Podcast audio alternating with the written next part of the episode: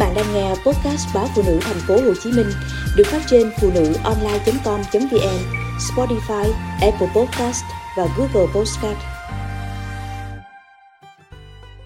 Truy vết khổ qua cà ớt Khổ qua cà ớt là món ăn vặt quen thuộc với tín đồ ăn vặt Sài Gòn. Món ăn gồm hai thành phần cơ bản là các loại trái như khổ qua, cà, ớt, vân vân, kết hợp với chả cá và nước lèo. Có người nói món ăn này xuất xứ từ Singapore, nhưng phe còn lại thì khẳng định đây là món của người Hoa.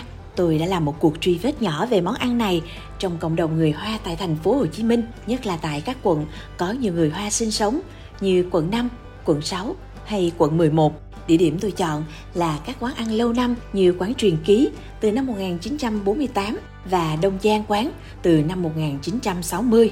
Thực đơn của hai quán đều có món đậu hũ Đông Giang.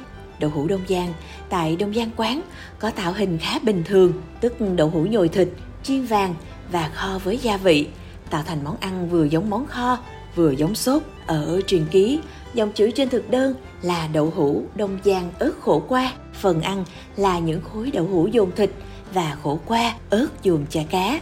Tuy nhiên món ăn này tại truyền ký không ăn cùng nước súp mà hơi giống món kho với nước sốt có màu nâu đỏ, sền sệt, khá đậm đà. Chủ hai quán ăn cũng chia sẻ đây là món ăn được lưu truyền qua nhiều thế hệ, song song với điều này. 60, 70 năm trước, ẩm thực Singapore khó có thể du nhập vào Việt Nam và theo thống kê, đến năm 2015, người Singapore gốc Hoa chiếm tới 76,2% công dân Singapore. Có khả năng đây là món ăn có nguồn gốc từ cộng đồng người Hoa. Nếu trong các quán lâu đời của người Hoa, khổ qua cà ớt được chế biến tương tự món kho, ăn kèm cơm thì hơn 3 thập niên qua, món ăn này đã được Việt hóa thành món ăn vặt quen thuộc, rất xế chiều. Nổi danh nhất nhì trong số đó có một quán nhỏ hơn 30 năm tuổi, khổ qua cà ớt chế trang tại chợ Phùng Hưng, quận 5. Theo lời kể của chị Vương Thị Thùy Trang, người bán hiện nay, quầy khổ hoa cà ớt ngày trước do cô của chị bán từ ngày chị còn nhỏ. Sau đó thì mẹ chị từ An Giang lên Sài Gòn phụ bán. Đến năm 1996, cô của chị đi định cư nước ngoài, cảm thương hoàn cảnh của chị dâu nên hướng dẫn mẹ chị cách chế biến cũng như nhường điểm bán này cho mẹ chị. Hiện mẹ chị Trang cũng ra nước ngoài định cư nên đã giao quầy hàng lại cho chị. Món khổ qua cà ớt có nguyên liệu và cách nấu khá đơn giản. Quết phi lì cá thành chả, rồi chả cá nhồi vào các loại rau củ quả như khổ qua, cà, ớt, đậu bắp, đậu cô ve vân vân, chiên ngập dầu đến chín. Nhìn thì có vẻ đơn giản, nhưng để có một chén thành phẩm đủ chuẩn khiến mọi đối tượng thực khách phải gật gù thì không đơn giản.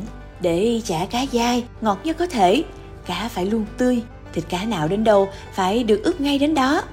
Còn đoạn quết để thịt cá trở thành chả cá dai mềm, ngọt cũng tốn công và cầu kỳ. Lực quết không được mạnh quá hay nhẹ quá. Trong lúc quết, khi nào nên nêm mắm, khi nào bỏ tí tiêu, tiêu hạt hay tiêu bột, bao nhiêu là đủ, vân vân và vân vân. Tất cả đều được canh, chỉnh từng chút một và dựa vào kinh nghiệm là chính. Việc nhồi chả cá thành phẩm vào các loại rau củ như khổ qua đậu bắp khá đơn giản, nhưng với những trái ớt đỏ chín thì thao tác phải tỉ mỉ, tốn nhiều thời gian hơn. Được làm chính bằng cách chiên ngập dầu, nên với những thực khách lần đầu làm quen, khổ qua cà ớt thường đính kèm nỗi lo về căn bệnh mỡ máu. Nước súp ở đây thì trong vắt, khi đưa lên mũi, ngửi có hương thơm thoang thoảng của nước dùng thịt, của rau củ và trái cây để có được màu, mùi và vị như thế.